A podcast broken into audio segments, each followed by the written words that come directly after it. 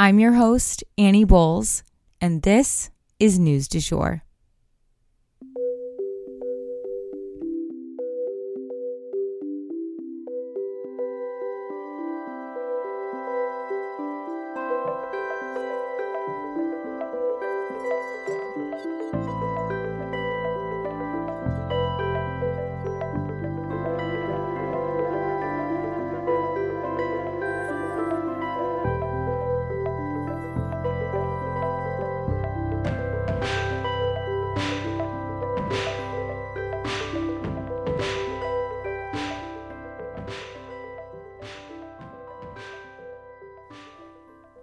Hey, you guys, and welcome back to the News du Jour, a calmer space to consume the news. So, as I mentioned yesterday, for this last episode of the week, I'm actually coming to you from my mama's guest bedroom closet. So, I actually think the acoustics in here might be better than my actual recording studio at home. Definitely no cicada sounds coming through here, but I will say it is very snug in here. If you saw the picture I posted to my Instagram stories, this is dedication. I have a mirror in here. I get to watch myself record. I'm going to try and ignore that. I'm snuggled in though with the extra bedding and all kind of, you know, vacuums and things like that. Anywho, it will get the job done. And at the end of the day, this is how dedicated I am to bring you guys a calmer space to consume the news. Anywho, we do have two mini stories here for you guys at the top, and then some completely fascinating stories, as well as a really hopeful one for the end. So I'm really excited to end off the week on a positive note. Let's get into the details.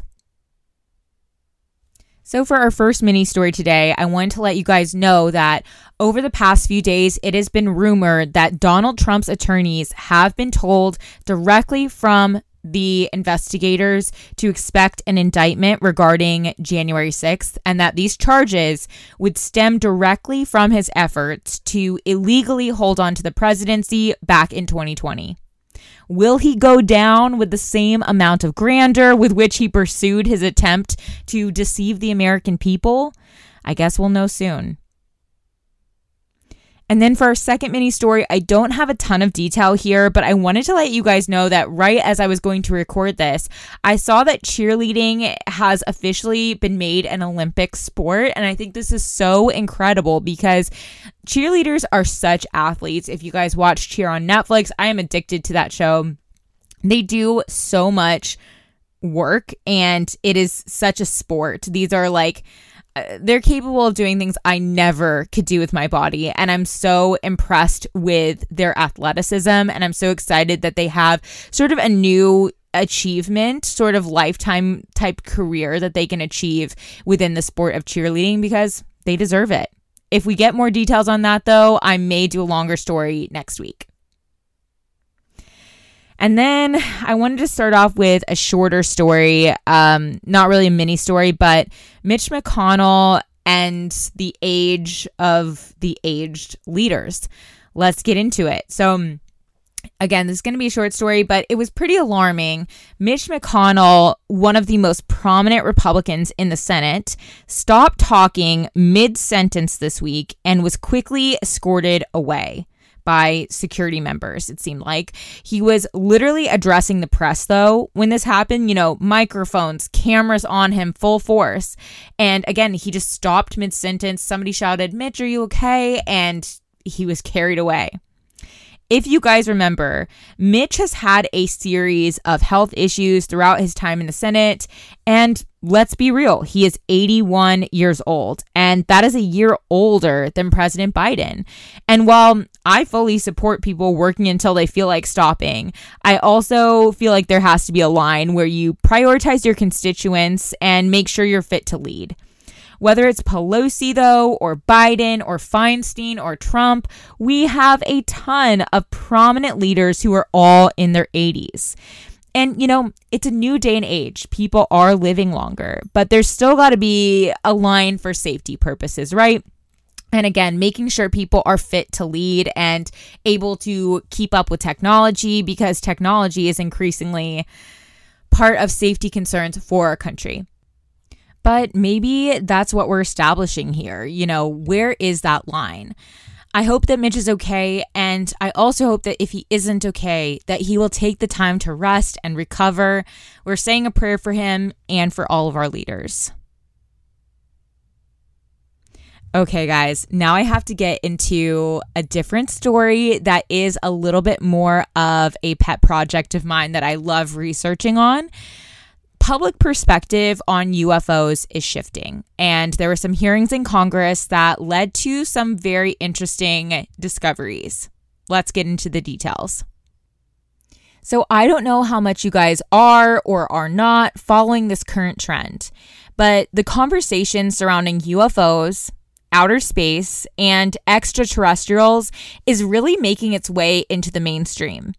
People who are studying this or just asking questions about it are less and less being perceived as tinfoil hat kind of crazies because this has to do with the fact that we've done more exploring of outer space and in learning about it and photographing it it's putting a lot of things into perspective. You know just how tiny we are on this one little planet in this one little galaxy that you know we've come to determine there's so many billions more out there. So us being the only planet with life on it, well, it becomes unrealistic at a certain point, egotistical even. And a lot of this is really laid out in plain words in the podcast High Strange, which I really loved with Payne Lindsay. I like this podcast because Payne isn't afraid to ask big questions. He isn't afraid to explore questions we simply can't know the answers to. I did when I was growing up, I went to a semester in a special school in New York where basically we did something called an exploratory essay where we would explore a topic without a thesis without trying to come to some some type of conclusion at the end. And i love that type of exploratory thinking because i think it leads to really interesting discoveries. And i think our culture in general puts too much emphasis on having all the answers. So i really appreciated that podcast for allowing space for questions that we don't know the answers to but anywho, UFOs are making headlines a lot lately, and that's something that Payne dives into on High Strange. Navy pilots have come forward talking about their encounters with UFOs, you know, ones that they simply can't explain. And these men are experts in aeronautical engineering. So if they were stumped as to how these things were flying or flying so fast, pretty much anyone would be.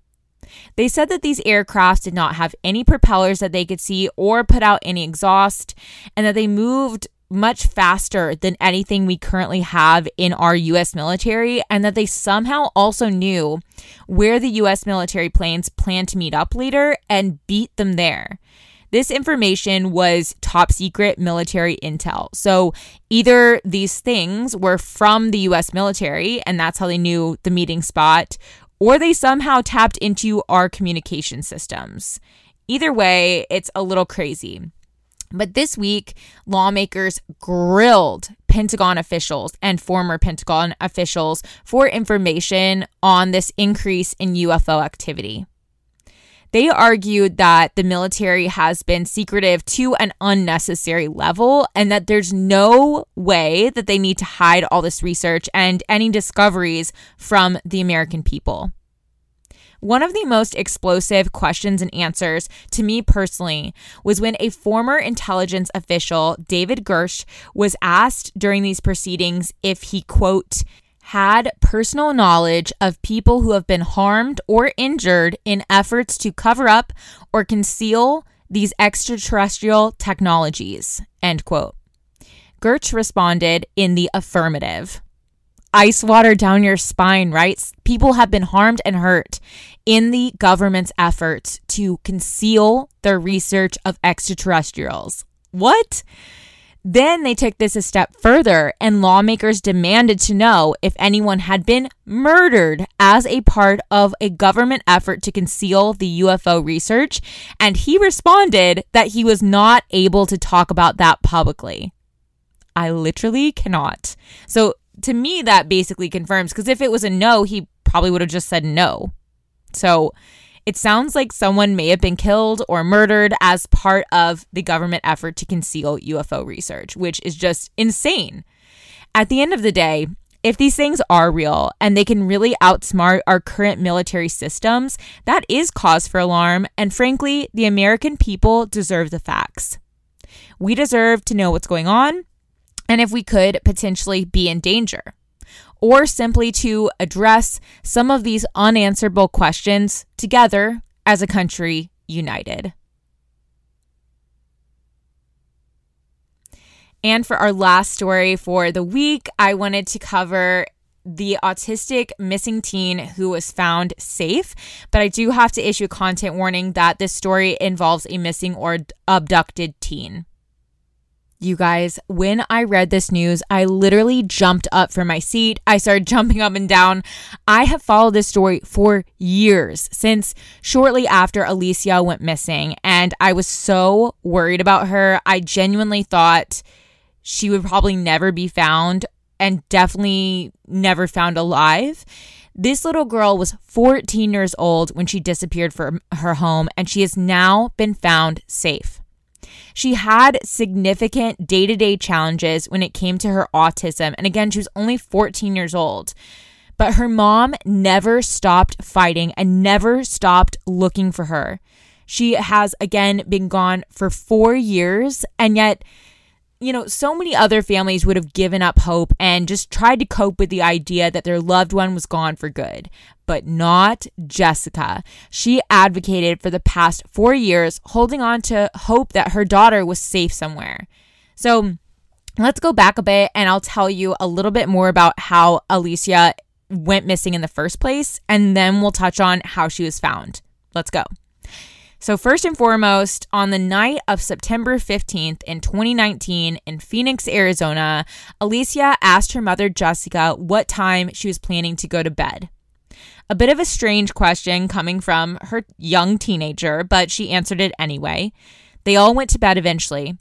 But the next morning, something was just off. Jessica could not find Alicia, and instead, she found a note saying, quote, I ran away. I will be back, I swear.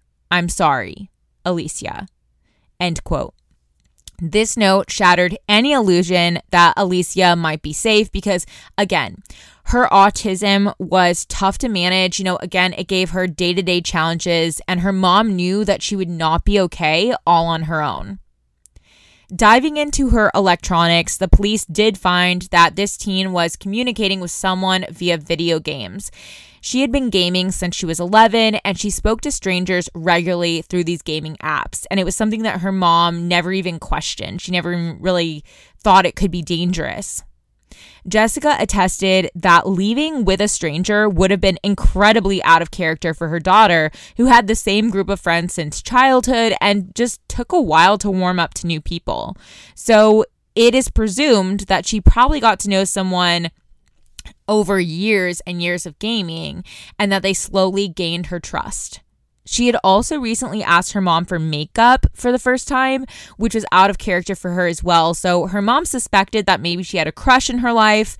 Little did she know that this crush may have been an online predator. So, how was she eventually found? Well, after four years of being away and being missing, and countless hours spent searching for her via private investigators and the police and the community, the girl simply walked into a police station in Montana, you guys, and told them her name. She went missing where her family lived, again in Arizona, but this Montana town is very close to the Canadian border. So, we don't have a ton more detail about what happened to her at this time because let's be real. This is the starting line for what will be a very important investigation into what is most likely a child predator who lured Alicia away that night and into the dark. I will say I was a little brokenhearted seeing the photos of Alicia taken at the police station that day you can tell that this girl has aged, and I don't mean just physically. This tragedy has definitely taken a toll on her. You could see it in her eyes. Her eyes were just sunken with dark circles, and her expression was totally drained. Compared to the sweet smiling face that you saw in the before picture, well, you can just tell that an innocence has left her gaze. Her girlhood is probably gone forever. And what's more, her t shirt in the photo read spooky in all purple, like gothic lettering and there was a band aid shown on her forearm, a large one. And it's definitely a haunting image, to be sure. I just hope that she is getting all the help I'm sure she will need to heal physically and emotionally from this ordeal. But I'm so glad to know that she's safe and back home with her family. And that is the news du jour. Today, I wanted to leave you guys with the quote It only has to make sense to you. If you enjoyed this episode, please subscribe on whatever podcast platform you use to listen. A rate and review or shout out on social media would mean the world to us and help us be able to keep creating the news du jour. But the best way to support all of our work is to become a patron at www.patreon.com forward slash sugarfree media. You can also follow us on social media under sugarfreemedia.co on Instagram and just sugarfreemedia, all one word, on TikTok. Any little noises you may hear in the background are my rescue pup. He has a little separation anxiety and always records with me. We appreciate you listening and look forward to telling you about the news again next time on News du Jour. Broadcasting from 啊，